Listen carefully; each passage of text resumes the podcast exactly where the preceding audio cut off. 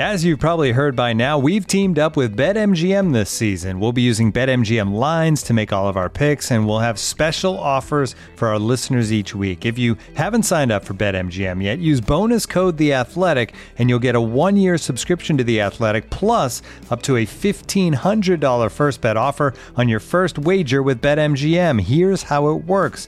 Download the BetMGM app and sign up using bonus code The Athletic. Make your first deposit of at least $10, place your first bet on any game, and claim your voucher for a one-year subscription to The Athletic. See BetMGM.com for terms. U.S. promotional offers not available in D.C., Mississippi, New York, Nevada, Ontario, or Puerto Rico. Gambling problem? Call 1-800-GAMBLER. Available in the U.S. Call 877-8-HOPE-NY or text HOPE-NY 467-369 in New York. Call 1-800-NEXT-STEP in Arizona. 1-800-327-5050 in Massachusetts. 1-800-BETS-OFF in Iowa. 1-800-270-7117 for confidential help in Michigan. 1-800-981-0023 in Puerto Rico. First bet offer for new customers only in partnership with Kansas Crossing Casino and Hotel. Don't forget, if you haven't signed up for BetMGM yet, use bonus code The Athletic, and you'll get a one-year subscription to The Athletic, plus up to a $1,500 first bet offer on your first wager.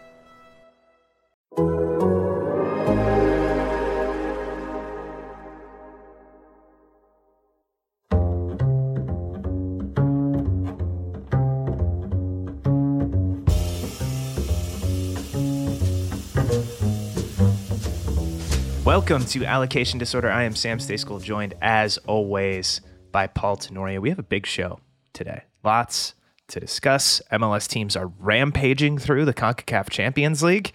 Not a sentence that anyone has literally ever said before in human history. Um, so excited to talk about that. Um, MLS TV ratings, n- not quite as positive a story. Paul has some thoughts there. I don't know what they are, but he's told me that he's prepared to rant so we're going to get to that uh, later in the show. And then a few other things, just kind of uh, impressions of some of the ha- things happening around the league, maybe some talk about Charlotte FC. And one item that we didn't really hit in our discussion about our anonymous survey of team executives from last week, but one one topic that they discussed pretty in depth was was intraleague transfers. Uh, they don't exist currently. Uh, a lot of people would like to see them exist, so we'll talk a little bit about that as well. But we're starting with CCL, Paul. And like I said, pretty, I mean, it's only one leg, but MLS teams have gotten off to a fantastic start in the quarterfinal round. Tuesday night, New York City FC got things going with a 3 1 win over Comunicaciones in East Hartford, Connecticut, because the Yankee Stadium is not approved by CONCACAF for CCL play. Um, so they played a home game in Hartford in front of, I think, 12 to 15,000 Guatemalan fans. Um, so that was an interesting, unique environment, but but they got the win. Uh, Seattle, I think for me, I mean we're splitting hairs, but for me, probably the most impressive result of, of the first legs. Absolutely throttled Leon three nothing. Uh, Cristian Roldan, immense performance. Fredy Montero with a couple of goals, and then Wednesday night, New England continued the theme, beating Pumas at Gillette Stadium in some miserable looking weather three nothing. Adam Buksa scoring a couple of goals. Carles Gil having a big game, and then the the final match of of the first round of the quarterfinals was not a win for MLS, but it sort of felt like one maybe. Montreal lost 1-0 at the Azteca against Cruz Azul.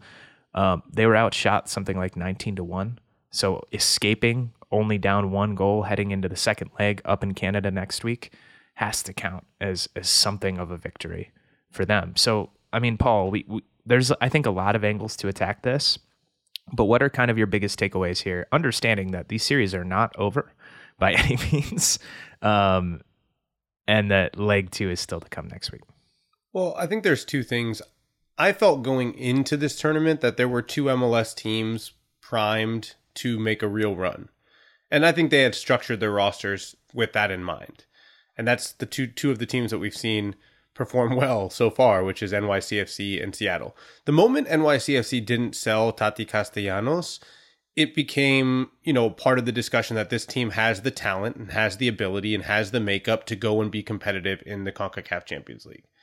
And similarly, Seattle kind of added to an already loaded roster and, you know, a very experienced roster, one with with players who have competed in CONCACAF Champions League before, with veteran players like Christian Roldan, Jordan Morris, Raul Ruidíaz, Nico Lodeiro. Who those last two, by the way, didn't even play Right. against Leon the other And night. but what what happened when they didn't play? I mean, Christian Roldan stepped up in a big way, playing on the right wing.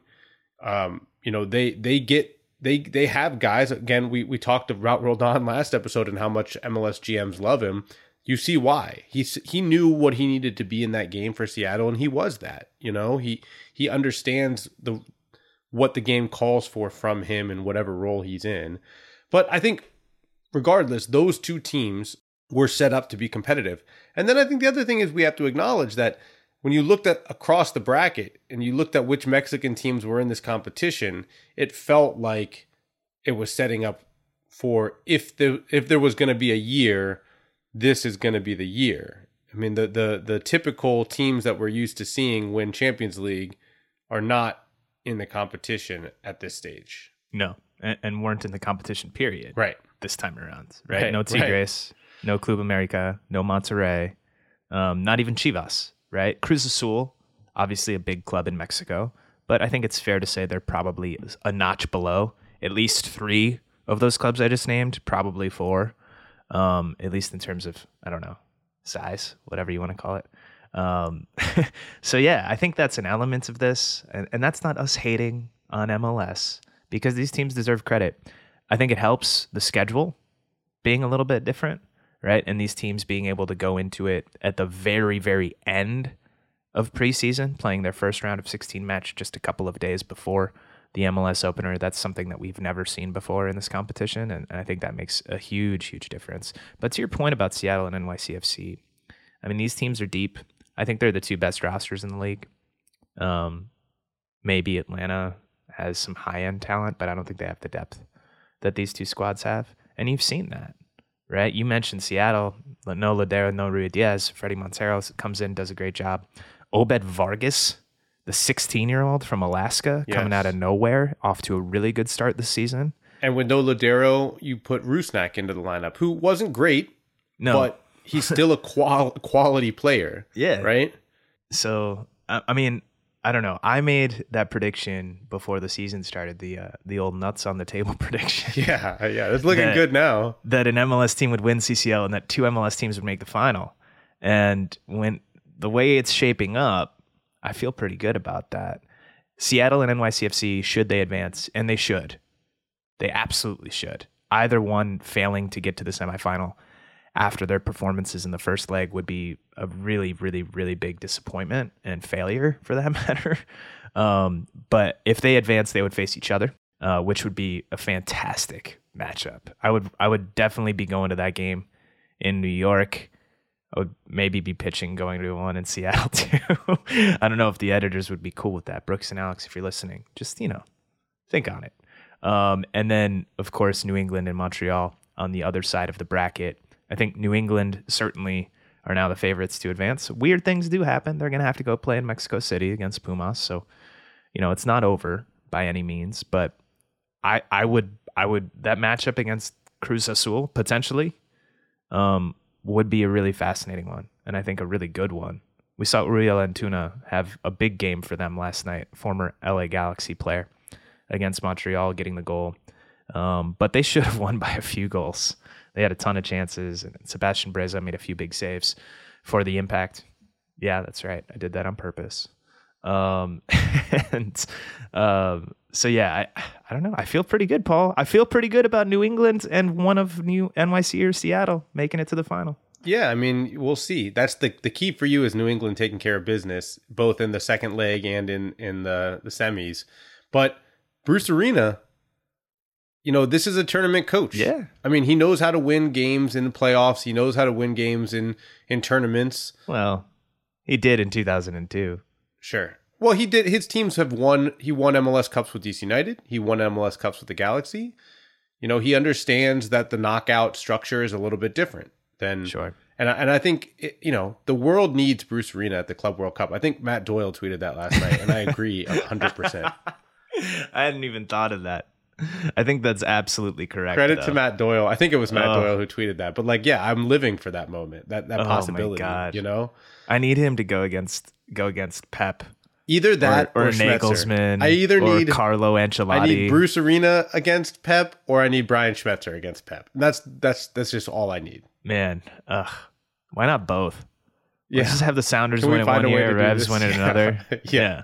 just do I- both. I am going to be a little bit of a Debbie Downer, Sam, in that Uh-oh. my fear is that if, if an MLS team wins Champions League this year, that Don Garber and the MLS brass are going to start saying, "See, we told you everything is fine. We are becoming the better league in in this region. We are more than competitive as the structure of the rules exists today, and we don't need to change anything." Ah, And the my my fear about that is, you know, this is one tournament, and so you need to see results over time. And a lot of the GMs that we spoke to spoke about this and said, "Can we asked the question? Can they be competitive? Can MLS be competitive in Leagues Cup?" And their point was, yes, we can be competitive, and we have a couple teams who can absolutely challenge for a title, um, especially in knockout competitions.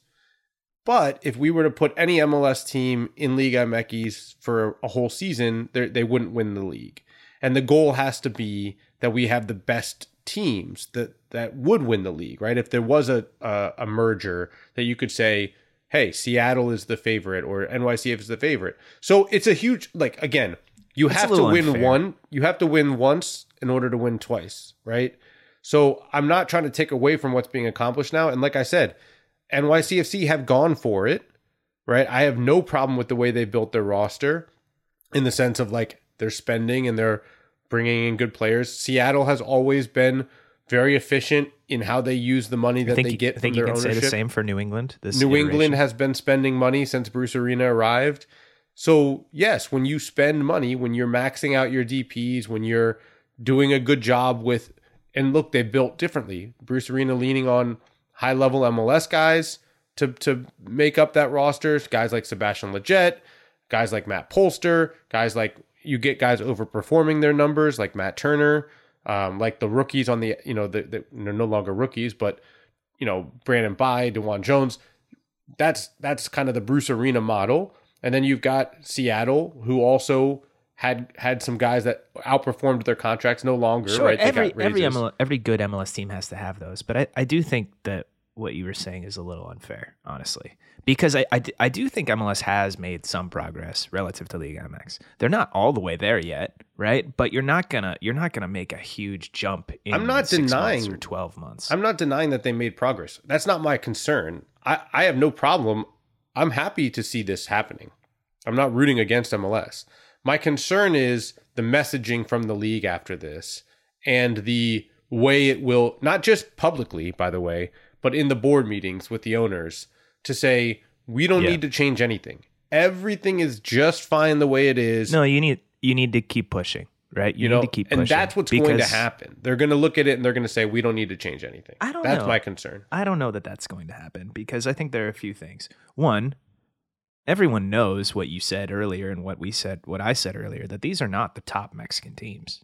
They're not, right? They qualified for Champions League this year, but these aren't the big boys. This isn't Tigres or Monterrey or America, right? These aren't the highest spenders in Liga MX. So, so that's that's part of it, right? But Does do think- everyone know that? Do you think do you think every owner in MLS knows that? I don't know if every the league office certainly does, and and I think the GMs definitely do. Uh, the Right. GMs don't matter for this conversation. The Well. GMs don't matter. Fair, They live in a, a different world. but yeah, I do think most people know that. Yes, anyone that actually pays attention would know that. Um, so And thus my concern. all right, fair enough. I do think it would be fair for MLS to brag if they do end up winning Champions League. Sure. I, I do think it would be fair for them to say, hey, we are making progress. Because to me, it like this offseason, and I've said this and I've written this, feels like something changed a little bit this winter. A hundred for the percent. league. And and that's cool and that's good. Um, but to your point, the, the takeaway can't be okay, we're good. But I don't think it will be, man. I hope don't the think it will takeaway is what you have kind of said, which is we've made a leap in this last transfer window. We are players now in the global market. Yeah. We are improving. We added more ways to spend money and it's working. Well, I don't want to jump to that conclusion yet, but we I don't even think the league would jump to that conclusion. teams teams who are spending are being are more competitive. Are there ways that we can continue on this path to continue that progress? I hope that is the takeaway.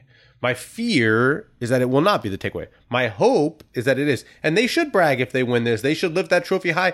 Every person who has covered this league, who has rooted for this league, who has watched this league, has wanted a chance to to say MLS did it, especially because of the rivalry that exists between the US and Mexico. And at a time when the US has beat Mexico 3 times in a row to add MLS beating Liga MX in the CONCACAF Champions League, it will set off true levels of panic south of the border, which will be interesting to see what what happens kind of from the Mexican side of things. But yeah, of course, th- they deserve the bragging rights. That's what this is all about. I'm just again, and I and I would be happy to see NYCFC rewarded and Seattle rewarded or New England rewarded.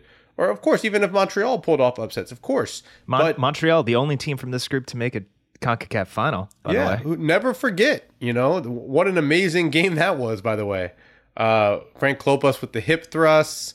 Uh, I'm, I'm mind blanking now on the Princeton kid, Cameron Porter. Cam Porter scoring that goal. The the the noise that was made when he scored that goal. I hope Cam Porter is at the return leg uh, for for this quarterfinal. I hope they I hope they fly him. Bring in. him out. Yeah, I agree. Bring bring back Frank Klopas too. I know he's working for the Fire as an assistant coach, but but bring him out too. Why not? At least do it. At least do a hype video montage Just, situation. just have him wave a sweater over his yeah, head. You know. Yeah, for sure. Um, okay, so I, I think we're mostly on the same page here. You you are a little bit more concerned about what the response would be than I am, um, but we'll see. If that's that would be a nice problem for MLS. And again, it's not about external reaction, Sam. It's more about the internal reaction, the conversations that are happening at the board meetings. I hope, you know, MLS.soccer.com is just splashed with the trophy and celebrating and all of that. Good. Publicize it. It'll help drive fans. This is what we're talking about. Yeah. Being competitive against Mexico brings in new fans, starts to close that perception gap. I do think MLS is at a higher level than what most casual sports fans think MLS is at. This would help close a little bit of that perception gap. Eh, By all means, push it, think push it, push it. I don't think casual sports fans are know what the Concacaf Champions League It is. doesn't matter. You just say we we beat Mexico, and they they understand that. And I'm not even talking about just casual sports fan. I'm talking about people who watch the U.S. national team and hate Sebastian Lletget and Paul Arriola being on it because they play in MLS. Like you can start to pull a little, a few of those people with these types of wins. That's all fine and dandy, and I hope that happens, and I hope that's how they approach it. It's about what happens at the BOG meetings, what the discussions are at the product strategy committee. You know, that's what I'm concerned about, not not the public facing side. Fair enough. Um, that would be a good concern to have. MLS still has a long way to go in this tournament. It's only the midway point of the quarterfinal round. So lots of soccer left to be played. I'm sure there will be lots of chaos left to unfold all across the continent. Three of the four MLS teams, you know, the ones that won, they all played at home. That's worth noting here. So Seattle has to go down to Leon. New England has to go down to Mexico City. NYCFC has to go down to Guatemala. Montreal, the only one coming back and hosting leg two. So, you know, things could get a little crazy, but the four MLS teams, all four of them, even Montreal, are in good position heading into the second leg to advance to a semifinal. And Paul, dare I say it, an all MLS semifinal, an all MLS Final Four, it's not out of the question, which would be wild. The the reaction from Mexico to that would be insane. That would be a really fun day of tabloid headlines south of the border.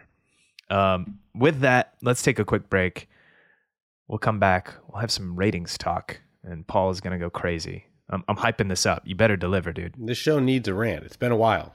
It has been. All right, stay with us. Looking for an assist with your credit card but can't get a hold of anyone? Luckily, with 24 7 US based live customer service from Discover, everyone has the option to talk to a real person anytime, day or night. Yep, you heard it right. You can talk to a real human in customer service anytime. Sounds like a real game changer, if you ask me.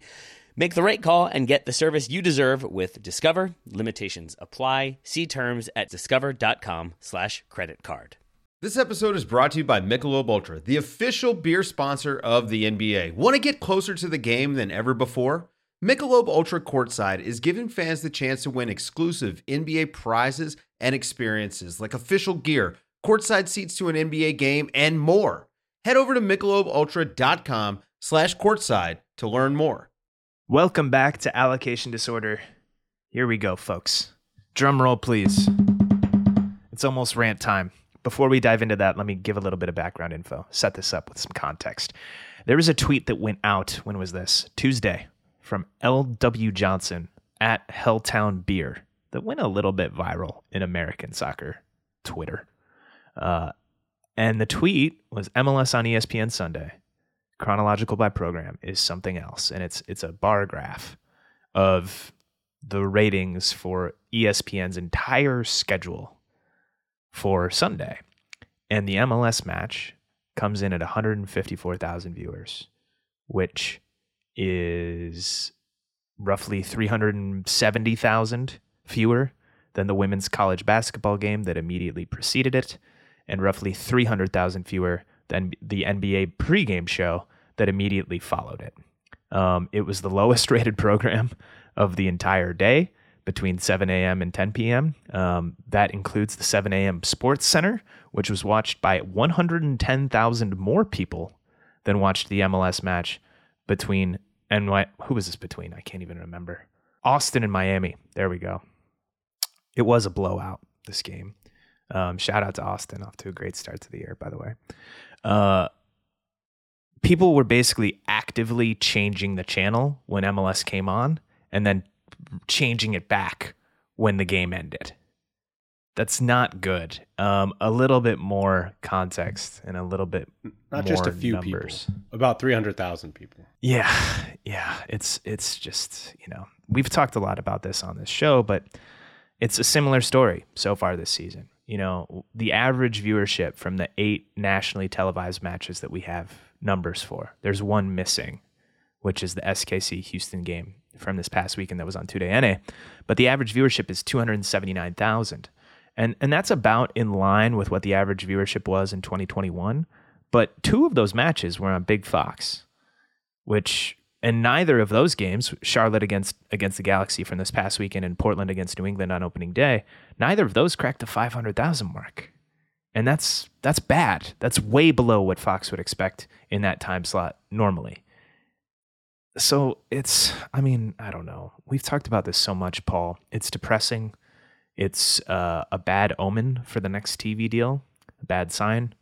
Um, but hey, man, go ahead, let loose. What do you think about this? Well, first of all, I want to start by saying that I, I actually believe in some ways that if MLS comes in with a TV deal well below what they should have, that that could be it could be similar to what U.S. Soccer went through by missing the World Cup in 2018, a wake up call to change. We've we've debated the chicken and the egg long enough, and I think ultimately what we're seeing here with these TV numbers, and this, this there are three things that I think we should take away from what these TV numbers are and and where they could go. The first is there's two of them that MLS can control and one that they can't. The first is the product's not good enough. Okay? What MLS doesn't realize or maybe never accounted for is that we've seen the the popularity of soccer grow and continue to grow in this country. Soccer, not MLS, soccer. And because of that growing popularity in soccer, these fans have access to the Premier League, to the Bundesliga, to Liga MX, to the Championship, to La Liga, to Champions League, to Champions, Champions League, to all of these different to the US national teams and World Cup qualifiers. And what MLS I think has you know ignored or maybe hasn't paid enough attention to is that these fans are discerning enough to know the difference in quality, to recognize the difference in quality and to choose what they want to watch based on the difference in quality. Until MLS acknowledges that, until they recognize that parity or competitive balance is not the only thing that matters. Competitive balance matters for the fans you already have. Being a better product matters for the fans you want to bring in. Until MLS recognizes that and says, okay, we have to change the way we operate in order to make the product better, I don't think these numbers are going to change very much. That takes me to the second tier of this rant. The partners of, of Major League Soccer have essentially balked at the idea of force feeding fans stories and narratives that compel people to watch that otherwise wouldn't be interested in watching. I understand why they don't feel the need to do that. The numbers tell them we're not going to devote time or space or energy into promoting this league that isn't interested itself in improving the product and thus, you know, is essentially telling us to treat it the way we should treat it, which is to give it airtime, you know, put some shows on ESPN Plus and move on. But people watch sports for more than just the games. If you want larger audiences, you need to tell them what they're watching, why they should care, who are the characters. There's evidence of this across all media newspapers, magazines, television. Maybe the most prominent example in recent memory is F1, the Netflix show that's so popular that's turned their numbers around on television because people are tuning in to watch the characters that they got to know on the Netflix show. The races haven't changed. The TV product is the same, but people care about the characters that they've got to know in this behind the scenes show. And so now they have a reason to tune in. They know what's happening behind the scenes. They understand which driver could move where, which drivers don't like each other, which team owners don't like each other, and, and managers. The drama has made them watch the race. The same thing existed when I was at the Orlando Sentinel and starting to build Orlando City coverage for the Sentinel we were telling stories about that team, and the newspaper was putting them on A1 on the front page of the whole paper. And I was getting handwritten letters from older subscribers of the Sentinel telling me, stop writing about soccer and putting it on the front page of my newspaper. I don't want to read it. Put it on D4, the fourth page of sports, where I can ignore it.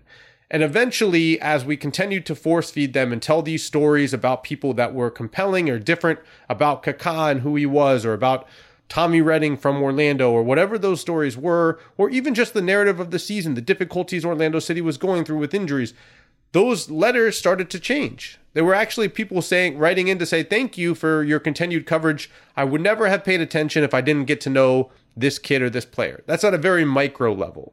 You have to tell the stories. On ESPN, there has been a massive commitment, and, and Fox for that matter, to debate shows why? Because those shows make more people watch the games because you're creating drama. You're creating narratives that make people tune in.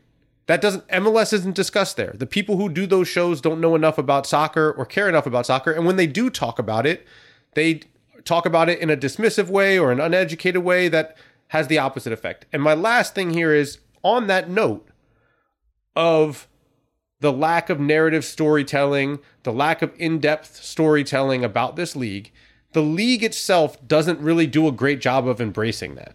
When you tell, I don't think they do a good enough job of embracing that. I think that they've pushed back on our coverage when it's not positive, and I think that there could be some steps that they could do better.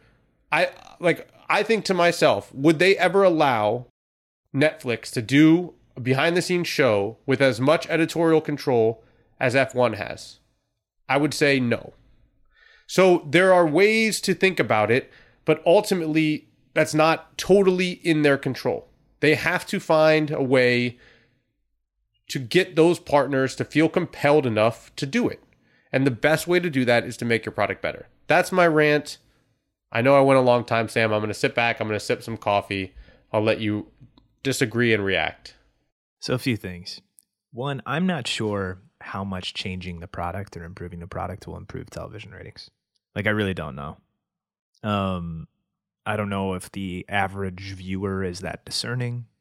I don't know if you jump up from the 10th best league in the world to the 8th best league in the world, if that makes any difference. I think if you move past Mexico, like consistently and over a long or relatively long, multiple years period of time, then you can start to grab some of the fans that are making Liga MX the most watched league in the United States and, and turn them more into bigger MLS fans or MLS fans, period, or people that are watching the league more. So I'm not saying it doesn't make any difference at all, but I don't know how much of a huge difference it's going to make. So that's one. Um, two, to your last point uh, about Netflix and would the league allow that sort of thing? I think they absolutely would. Like, absolutely. But this is sort of where the problem comes in. It's like MLS can scream and kick and claw and scratch all the night long to try and get those things.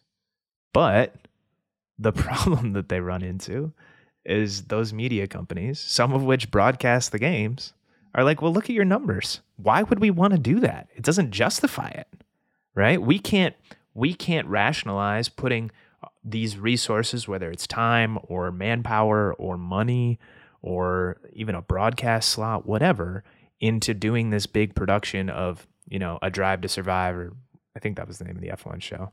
Um, type of show or even a pregame show, a proper studio show for MLS um, when 150,000 people watch. It's just not worth it. And and so I don't know I don't know how the league solves for it. It, it goes back to the chicken and egg thing. And I, I guess what you have to do is is you have to try and improve the thing that you can control fully right? Which is your quality of play. But again, to my earlier point, I don't know how much that really makes makes a jump for you. So it's a difficult problem, Paul, and I'm not really sure how you how you fix it. I think it would be better to have a partner on the broadcast side that is more invested than ESPN and Fox have been. Um, I think Univision has been pretty invested in terms of kind of the shoulder programming that they do and the content that they put out about MLS outside of games. But Fox and ESPN don't do anything, like nothing right? Which I, I understand. Again, I understand the ratings don't justify it, right?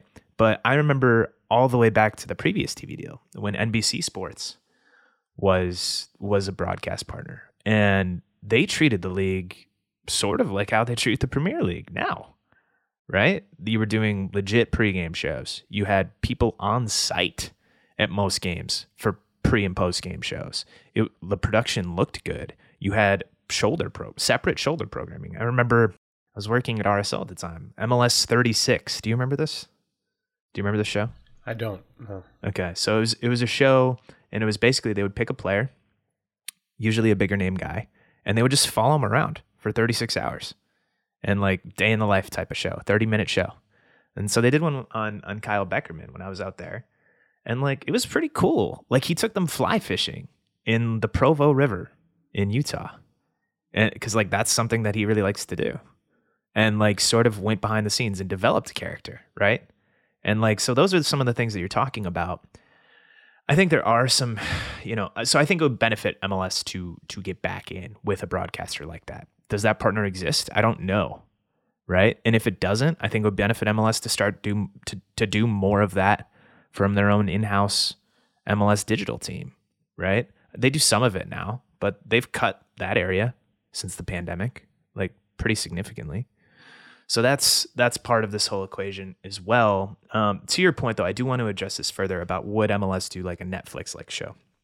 I think they absolutely would. Well, they did but the LAFC any, ESPN Plus show, but it's a, some of it is about what you're willing, what warts are you willing to show, right? There's a difference between 100%. Sunderland Till I Die and the Amazon Man City show, right? Yeah, and, and a lot of that, Paul, is not a league thing; it's a club thing right? Like, so it's certain clubs are going to be more open in certain ways than others. And certain PR departments are cooler with that stuff than others, and certain ownership groups and club presidents and so on and so forth. And where the league can step in is the league can say, no, you're going to do this, you know? And they can really kind of push. Um, but end of the day, Don Garber works for the ownership groups right? so does he want to use a bullet on something like that? If it's just going to be on ESPN Plus and realistically it's not going to get promoted that much and maybe not that many people are going to watch it. I don't know. If it's on HBO, right? Who just signed a deal to broadcast US soccer games, HBO and Turner, then maybe it's a little bit of a different story because you probably have wider reach. Maybe you know what they do with Hard Knocks. You've seen that. They have a track record, all of those things. But I don't know, man. It's a difficult problem. Yeah. I mean, I don't know how you solve it. Sam, one last thing. One last oh, thing, real quick. NBC was, from what I understand, the last time around, they were they were involved in bidding for the MLS rights. They offered less money than ESPN and Fox were willing to offer. But in exchange, they were going to do more of that MLS 36 type stuff, more of the pregame. They were going to have better, you know, shoulder programming than ESPN and Fox has had. MLS went with the money, fair play, right? That's certainly within their rights. I totally understand. Um, but I do wonder uh, over the long term. I, wonder what the delta was, what the difference was between the two. But I also wonder if they would have been better served taking a few less million and and going with the better content to really drive those stories. Well, I think Of course, I say that NBC Sports Network, not even a network anymore. So Right. Well, I think one thing is worth noting, which is some of this is going to be solved simply by time. The younger generations, our generation, have and, and younger than us, has grown up with the sport and grown up with an understanding of MLS as well, and a knowledge of the sport and a knowledge of MLS. And so when eventually people who are our age are sitting in the chairs of PTI and more of us and sitting in the chairs around the horn, we're already seeing it happen, right? You see the younger generations on Le Batard show who are fans of MLS and the U.S. national team Broadcasters. broadcasters who are starting to be bigger fans of soccer and understanding it more. That matters because the conversation changes when people know what they're talking about and aren't outright dismissive. It hasn't changed all the way yet, but it is changing. And, and on the print side, I've always been, you know, my argument has always been when the that younger generation, when when those people who care about soccer, who know soccer, who understand soccer, are sitting in the decision makers' chairs as sports editors and managing editors, then those decisions about soccer coverage will change. You know, I I used to I remember when I was at the Orlando Sentinel, my wife is from Chicago. We were trying to move back here where I live now, and I went and interviewed, or tried to interview with the Chicago Tribune. I was essentially trying to sell myself to the Chicago Tribune to cover soccer Same company, right? Sentinel. same is Tribune company. They knew how much money I was making. You know, I was just like, look, I can do more for the Tribune company from Chicago. Like, let me cover the fire, but mm, hey, maybe even a national job for Tribune newspapers. And I kept making this pitch, and their point to me was, well, look at our soccer numbers. They don't come close to anyone else. And I used to say to the Tribune, what soccer coverage do you, what numbers? You don't have a full time beat reporter. You don't have any coverage. You, you write small blurbs off of games that you pull from wires and rewrite, of course you don't have numbers. If you don't provide a product, the people who are looking for coverage of that product are not going to come to you. And so the numbers will never be there. And I think we've shown that with the Athletic, putting together a real team that's covered American soccer nationally with a group of eight reporters and Canadian, Paul. and Canadian too, with And yeah, nine sometimes reporters Mexican, if we talk about that. But like there is an audience, and and we've proven that at the Athletic in a different model, right? It's a subscription model versus caring about clicks. But some of that is on these media companies to recognize that you have to serve the audience in order for that audience to come to your site. And that we've seen that with women's sports, we've seen it with soccer coverage. And when those groups are given that coverage, then the audience is responsive. So it's not just an MLS problem. And and again, I sympathize, as do you, Sam, that it's it's difficult to justify budget when the numbers don't say you should you should do it. This is funny. I laugh because I think a lot of people that work for the league or maybe that own teams in the league would listen to what we're talking about right now and say it's difficult to justify increasing spending given our revenue and what we're putting out too. But that's what everything in this show ends up coming back to, right? It's the chicken or the egg. It's the same thing for media companies and how they cover soccer as it is for Major League Soccer and how it conducts its business and, and and it's betting and it's gambling on hey if we put more into this we think we'll get the ROI and oh man I don't know if if anyone's really gone all in like all the way like I don't think MLS really has all the way No, but Right, Sam, may- our point that we've been day, making but- recently is it doesn't need to be that much of an increased investment. It's it's changing the way you put money into the team. Yeah, and I think Paul, I think that would make an impact. But if you really want to become something huge, it, you would have to increase the investment, and I think we both know that, right? Like So yeah, I think it would change. I think you could make it better. I think you could improve things. I think you could catch Mexico and pass Mexico if you if you tweaked it without even changing the spending. Just spread it out as we've talked about a million times. But if you really want to jump like all the way, you got to increase the spending. You have to. And I get why they haven't. I get why they're hesitant. I mean, they have increased it. I shouldn't say they haven't, but I get why they haven't gotten to that level.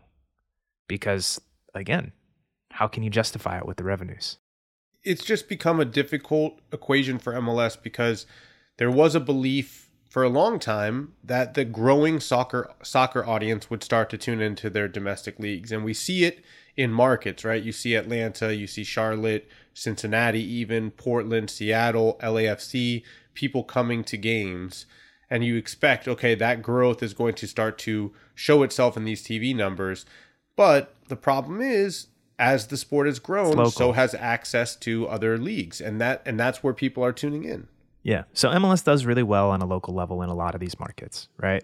The ones you just rattled off. People come to the games because it's fun and it, you get you get to see something live and you get to support your hometown team, right? But they don't care about NYCFC playing the LA Galaxy when they're living in Seattle or Atlanta or Charlotte, right? And, and that's the that's been the problem for the league since I've really been in it, which has been damn near 15 years now, which is wild to say. But you know, and I I don't think they're much closer to solving that problem than they were 15 years ago. Yeah. I mean, and you see, you do see when you can compel people for, for non soccer reasons to watch, the numbers are there, right? People weren't tuning in to LA Galaxy, Zlatan. LAFC to watch.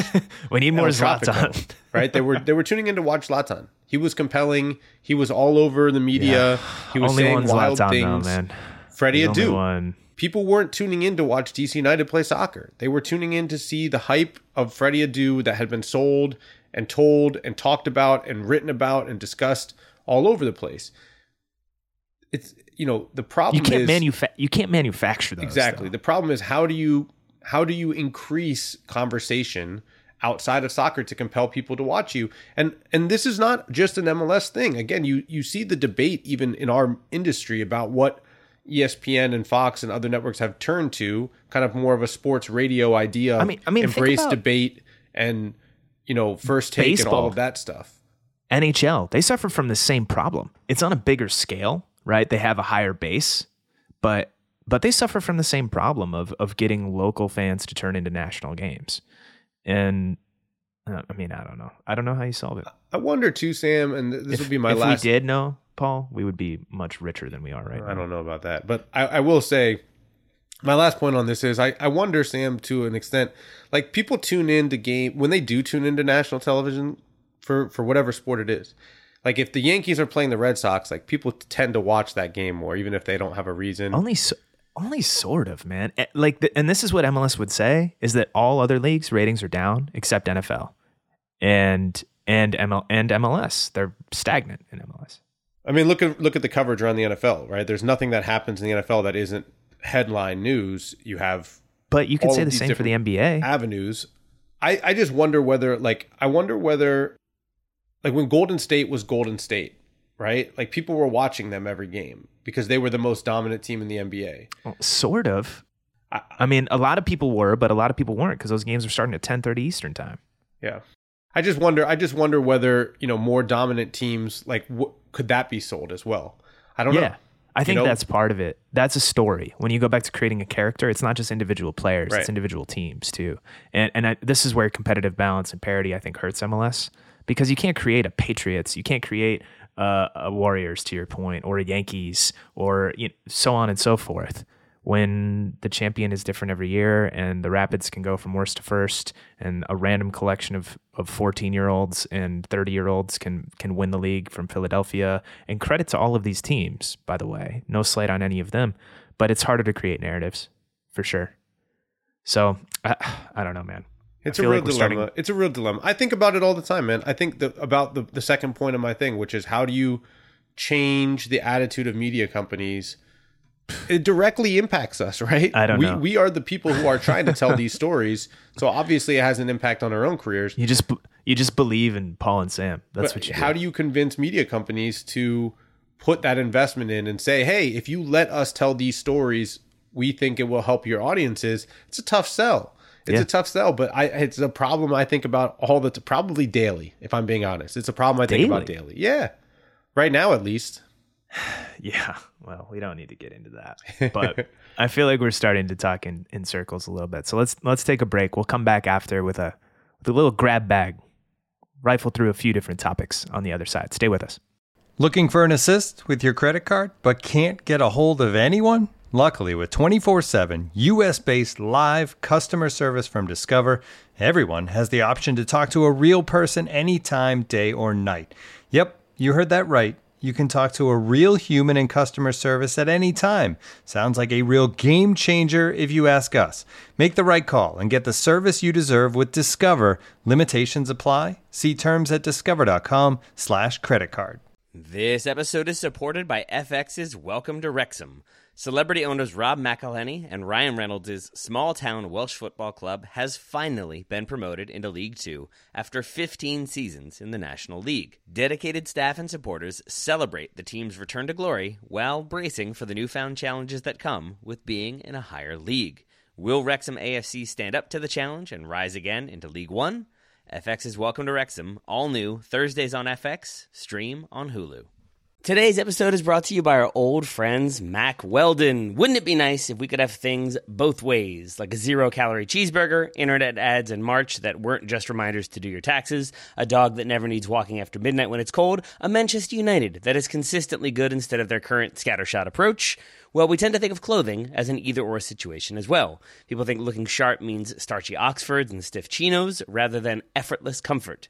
But it's possible to have it both ways. Mack Weldon makes timeless apparel with modern performance fabrics for guys who want to look and feel sharp without sacrificing comfort. From their light as air underwear to innovative anti odor tees and versatile yet comfortable pants, Mack Weldon has a full range of clothes that never go out of style. I got a few things recently, including a long sleeve polo, which I love, uh, maybe the most comfortable t shirt, which I also love, and my new favorite sweatpants, the Ace sweatpant. It's exactly what I described above comfort and versatile, but still stylish. It's the type of sweatpant I can wear to pick up my kids from daycare and not think, I'm now wearing sweatpants in public. The other parents will judge me. Now I just think, judge away, nerds, because you will never be this comfortable unless you're also wearing a pair, in which case, high five.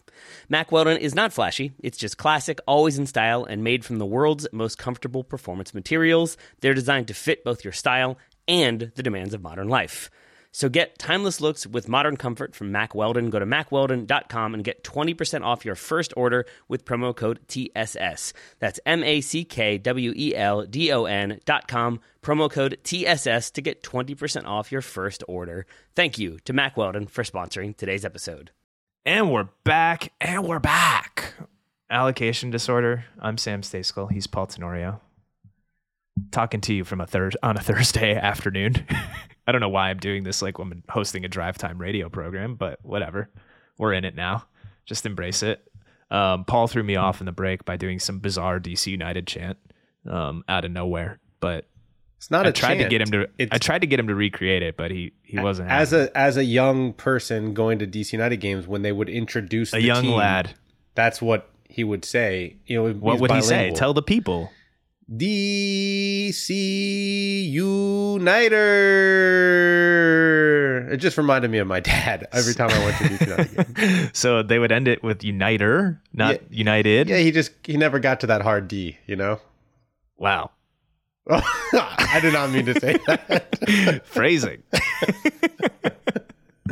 Oh man. Okay. How does this show always go off the rails in the third segment, even when we record at, in daytime? I don't Man, understand. I don't know, but that might be one of my favorite moments in the history of the show. I will not be clipping that part of the show, but I will be. 100%. Um, regardless, uh, what were you even going to talk about? I I'm don't thrown know. now. Now I'm just totally thrown off. I'm blushing. How do we go from that to MLS intra-league transfers? What is the segue? I don't think there is one. I, I'm not going to attempt to make one. There are pitfalls. There are there are holes everywhere for me to fall into. Let's just Oh, pivot. there- I just fell into one, maybe. Anyway, MLS in- internal transfer market. We talked at length about the anonymous team employee survey that we did uh, last week, um, and that was our basically our entire show last week, if I if I recall correctly. Um, but one element that we did not really discuss, which I think we should have, probably an oversight on our part, Paul, um, was the idea of an MLS internal transfer market. Obviously, there is player movement within MLS. There are loans and then there are trades, um, but those cannot be completed for cash money. Uh, they can only be completed completed with allocation money or draft picks or other players and so on and so forth. You know the deal. Um, it's strange that there isn't an internal transfer market. Um, every other league in the world has one. It's a real way that every other league in the world generates, or uh, clubs within other leagues in the world generate revenue. I guess it's a net zero for the league as a whole. Um, but I think it would be an interesting thing for MLS to look into. And I think every employee that we talked to, every executive that we talked to, was like strongly in favor. It was of- of 21 unanimous, strongly worded answers of yes, this needs to happen. And, you know, there may be some small hurdles to get through, including how you handle sales within single entity, but that it is quite legal doable. potential hurdles. Yeah. Yeah. And and some like little details, right? Like that right now when you trade a player within the league, you avoid having to pay any sell on fees if the player came with a, a sell on fee. But, you know, that's not a huge deal. A lot of these players that would be, you know, what percentage of players would have a sell on fee? What percentage of sales would reach the level where you'd say, okay, let's do this as a sale instead of a trade? You know, if you really wanted to avoid a sell on fee, you could figure out what the difference needed to be to, to, to justify. Well, would trades that, still exist in this world? I think so. Okay. I don't know. I mean, regardless, I, they- they think that there are a lot of GMs who feel like if you're going to encourage us to fully embrace models in which we lean into the domestic market and lean into budget building and operating within the constraints of Major League Soccer, then you need to provide more avenues to reward our ownership for where those investments pay off. There is one avenue now that we see that revenue starting to come in, and that's through the, the sale of players abroad. But why are you closing off this other avenue for revenue for our owners? That that can directly impact our on-field product, our ability to win, and will make our owners happy because not only can they sell, not only is Dallas benefiting or Philadelphia benefiting from selling homegrowns, but maybe Colorado benefits a little bit more from selling Jonathan Lewis, or maybe RSL sell, is able to benefit more by selling Albert Rusnak for cash instead of letting him leave as a free agent. These are the places where you know there is there is a chance to reward teams and and and drive revenue that that it's closed right now. Yeah, and and I and I think uh, some of the theoretical arguments against would be, oh, this would allow the richer teams to pull further ahead of the poorer teams or the lower budget teams, right? And I don't think that's necessarily true. Yeah, maybe Mark McKenzie doesn't go to Belgium. Maybe Atlanta buys him for six million dollars, right? And that would make Atlanta better, and it would make Philadelphia theoretically worse. But they could take that money and reinvest it in the squad. A, and, and, and B, a team in that Philadelphia level of spend, right? They could go out and buy a DP from another big market team, right? Maybe I don't know. I'm, I don't. I'm I'm struggling to think of one off the top of my head, but let's say there's a situation where Gio dos Santos, for instance, is um, is your fourth designated player, and you need to get one off your roster but you can't really trade him within the league. There are hurdles. It's weird. But you could sell him within MLS. And then that other MLS team, they know what they're getting to a degree of certainty far greater than they would if they're buying a player from Argentina or Europe. They, the guy knows the league, he knows the country, he knows what living here is like. The adjustment's a lot less. And presumably he'll be able to hit the ground running a lot quicker. Right. So so it can work in reverse. You can increase the degree of certainty for big signings for maybe lower budget teams. You can open up another stream of revenue for every club, um, and and you can, by the way, maybe keep some talent in the league that might be walking away under the current rules. Yeah, I mean, and you can flip that even from non-established stars and say, okay, you know, maybe maybe the Chicago Fire don't want to sell Gaga Slonina or trade Gaga. They would never trade Gaga Slonina for two million in allocation money. No, But you know, maybe LAFC's searched for a goalkeeper for so long and they needed to find a solution and they say, okay, we're going to buy that kid from you for $8 million. And he's going to be our goalkeeper for the future. And we think we could sell him in a few years for 12. We'll give you a slight, small sell on and we'll pay you right now for him.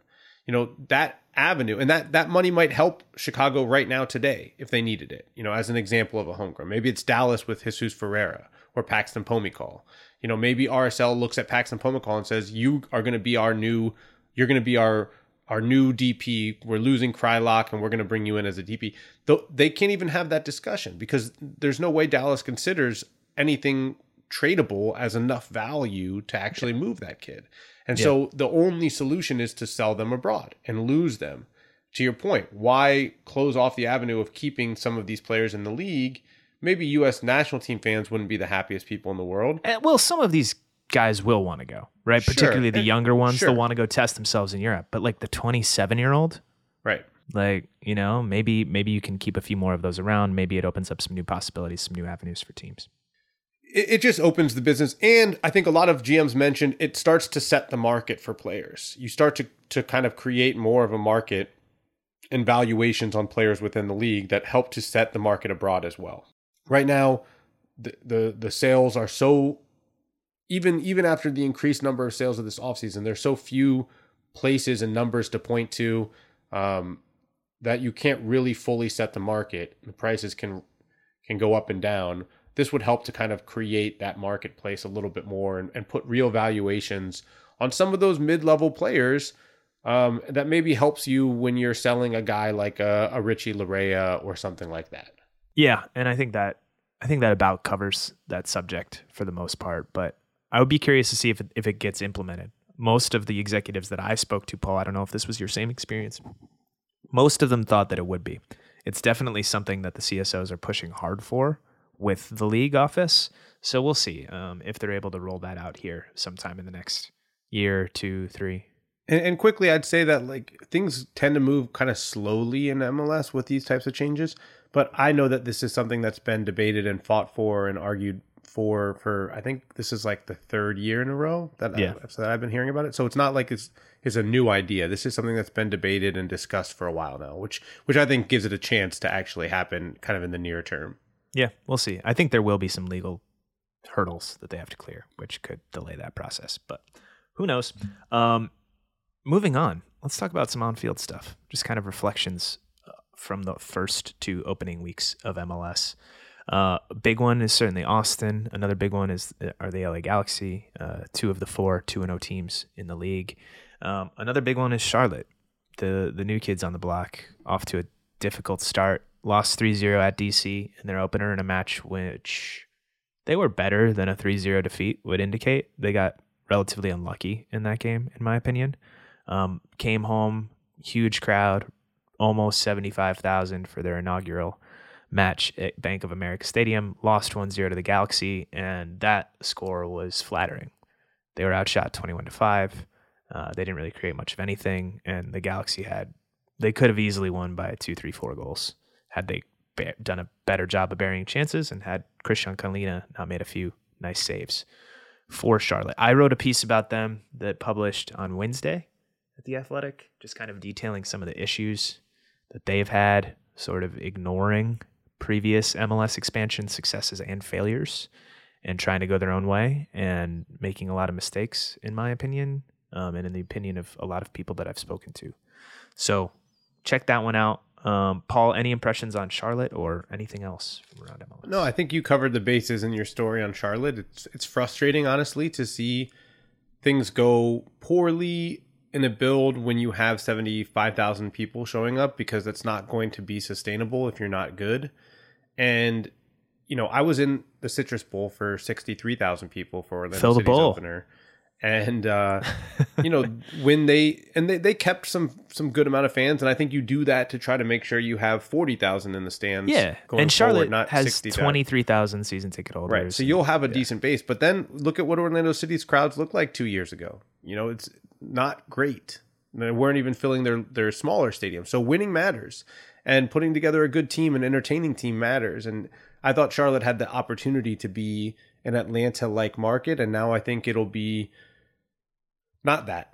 You know, we'll see where it ends up. Um, as Yeah. far as my other impressions, you know, I I think Red Bull stands out to me. You know, especially What a because what a weird club. Just such a weird that? club. I mean, Gerhard Struber coming out and just being so down on the roster. Kevin Kevin Thelwell, Thelwell leaving, leaving, yeah, going to Everton. like three days before the start of the season. and there were there clearly was conflict happening internally there, just based on kind of from our public view. And I mean, yet, I've heard that there was conflict between those two. yeah, Yeah. and and here we see a 2 and 0 start and you see guys that were acquired this offseason having making an impact or acquired over the last two two seasons you know Lewis Morgan with a hat trick Frankie Amaya playing much better now Patryk Kamalo Klimala. I thought was has been been decent for them you know they have some they have some decent pieces so uh, I'm interested to see maybe my prediction was just a year early Sam Oh, don't. Okay. And Minnesota had a three year plan. Yeah. Okay. yeah yeah yeah that's been Yeah. my favorite By, Twitter by the argument. way, just like all those people getting in my mentions, and I shouldn't make it seem like there's so many of them. It's just like three of you. Um, but like Minnesota's three year plan, they were, yeah, they planned to be terrible their first two seasons and then make the playoffs in year three. Spare me. Like, no, no, that that's just like a nice little narrative that they spun, and credit to them for spinning it. It's clearly worked, but like, no, they they were terrible, and it was they were not terrible on purpose. Like, It was give me a not by break. design. Well, it was by design in a way, but it wasn't by choice. The one thing that I will give them credit for is they did not lock themselves into contracts, and so they were able to rebuild out of it relatively quickly. Charlotte, um, by the way, a lot of long contracts guaranteed down there, so might not be the same situation. More Cincinnati esque. Yeah, I mean they do have some room. They have some DP spots, some U22 spots, but they don't have international spots really. So that's going to be And they don't have interleague sales. So yeah, well, we'll see. We'll see how it goes. Um not off to a great start. Austin, Paul, they are off to a great start. They've played two not so great teams, but they have dominated 5 to 5-0 and 5-1 in their first two matches against Cincy and Miami, both home games. Sebastian Driussi looks like an MVP candidate. Uh, really good player. Miami tried to get him once upon a time, so a little bit of an extra what could have twist of the night knife with what he did to them over the weekend. But Josh Wolff has those guys playing some good soccer. I'm curious to see what it looks like when they actually play a team that's competent. Um, but you know, I, they were a team that I think both of us thought could make a jump this year, and and so far, so very good. I, I think they did a really nice job of seeing what went wrong, adjusting and fixing. I've always been a big and they had a good base. They had yeah, a they decent had they had decent players, and I always feel I've said this many times on this show before. That January transfer window after your expansion season is the is so crucial if you take advantage of it to to course correct where you need to to add to the places that you identified as being weak spots because you're going to have weak spots in the roster whether it's depth whether it's starters can you make those adjustments i think austin did a fantastic job of pivoting in year two and we've seen I mean, I mean, they really they pivoted last summer yeah because their their roster, much like Charlotte's at the beginning, was pretty incomplete. You know, I don't think it was a pivot in the summer, but I do think it's been a pivot, pivot in the winter. They they they moved on a DP, right? They moved they moved Pochettino out. They they um they went and found some places that they needed to to fortify, and they did that. You know, I, I just think it was But was they got they got Driussi last summer, and that's the important. yeah, but that that wasn't that was a that was still the build going on. Like the, I'm my point is just like that January window after your expansion season. If you if you truly embrace it and truly get after it as an expansion team can be so critical. You have to be willing to own your mistakes, to put your hand up Yeah. a little bit. And like NYCFC I thought did a nice job of it after their expansion season. And you know, I think Austin is maybe kind of close to them. They didn't make that to- many moves though. They really didn't. yeah, but it doesn't matter if you're moving a DP on after one year, like a willingness to do that. It takes it takes a little bit of something, you know. NYCFC kind of similar. They moved on their coach after a year, and and and it's not easy to do that. But to say this isn't working and we're going to change it right away, it doesn't always work. By the way, right? Like it doesn't always work out. You can do it in a wrong way. I always point to Orlando because I covered that team. You know, they ended up with Phil Rawlins as their GM the January after their expansion window and went from 44 points their first year and never had 44 points again until last year. So you can make 2020, they had. yeah. Or, well, they didn't would've- 'cause it they- they would've, would've, but they didn't. yeah. But you you you you can you can make changes in a wrong way as well. Um, but I, I just I credit to Austin. They didn't have to do a lot, but they identified a couple areas that that could lift the team, and they had some good pieces in place. Does the, does their turnaround give you hope for Charlotte, Paul? No. I mean, right. yeah, I, I shouldn't say that. Yeah, I mean, change change is necessary sometimes, and we'll see. I mean, Charlotte still has the summer window. To your point, they have mm-hmm. these DP spots, they have these U twenty two spots, they have no international spots. They've spent seven hundred fifty thousand dollars to acquire as many as they could. There, there's wiggle room, but you know, when you look at contract situations, it's a tougher path, probably. But Yeah. who knows? Yeah, they could get out of it. They could sure. get out of it. I, I'm not, you know, I'm not going to say that they're they're stuck. They're not in a Miami situation where you're looking at it and you're saying you can get out of this in the short term, but it's taking your lumps for one season, which we talked about last year. We're seeing the evidence of it this year that you you can clear the decks, but you have to know what this year is going to look like because of that. But that gives you the freedom to go and really truly build next year. I don't think Charlotte's in that position. They have a little bit more space to to adjust. Yeah. Other teams that have stood out to me in a positive way Galaxy. They have not been overwhelming by any means in either of their first two games, but both wins.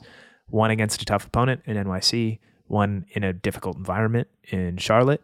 Um, and the fact that they've gotten two shutouts is really important to me. This is a team that's bled goals for a number of years now. If they can figure it out and just be average or decent in the back, then I think they'll they'll make a good amount of noise. LAFC has stood out in a pretty good way. Obviously, their first week they were pretty dominant. Um, you know, they should have won against Portland. Credit to the Timbers for finding a way to get a result in that game and nearly stealing all three points. Um, but I thought the performance was was pretty good for the most part. We'll see what Carlos Vela's injury extent looks like. And then who am I forgetting? I had somebody that I was about to shout out. Nashville. More of the same from them, but they're going to be good again this year. Yeah, I mean, I, I went to the Chicago Fire game against Orlando City. That was rough. Uh, somebody somebody actually messaged me and they were listening to Allocation Disorder and heard me say that I was going to that game as that game was happening, and they they texted me to apologize for me being at that game. Just not great soccer. Um, Yikes. but you know what?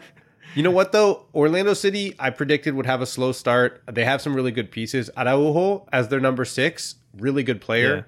A I lot they of good, four four points through two games. It's a lot of good one on, Araujo. one on home, one on the road. It's not really. Araujos in MLS. Araujo and Araujo. Yeah. Thank But- you for doing that. I can't do that name. I, I don't know why I can't do the pr- Portuguese pronunciation. Araujo. Araujo. I don't know. Araujo. Maybe that's it. Um, Chicago, I'm a little bit down on after watching that game. I think they they have more work to do than I thought from the offseason. Um, but to be fair, Jairo Torres not here yet. Federico Navarro for some reason is on the bench. So there are there are there's help coming, but um, they're gonna they're gonna need it. I think. All right, let's close it out with a prediction. By the time we record this next week, maybe all four of the second legs in CCL will have been played. Sounders and Leon, I believe, play on Thursday night, so maybe we'll record af- after or during that game. How many MLS teams make the semifinals, Paul? Three. Three. So Montreal, the one that doesn't? Yeah. I agree. All right. Sorry, Montreal. Great city. We Great should- city. Great city. That's it. This episode's been brought to you by the city of Montreal. Thanks for listening to Allocation Disorder. I'm Sam. He is Paul. Uh, and uh, yeah, never forget what he said at the beginning of this segment.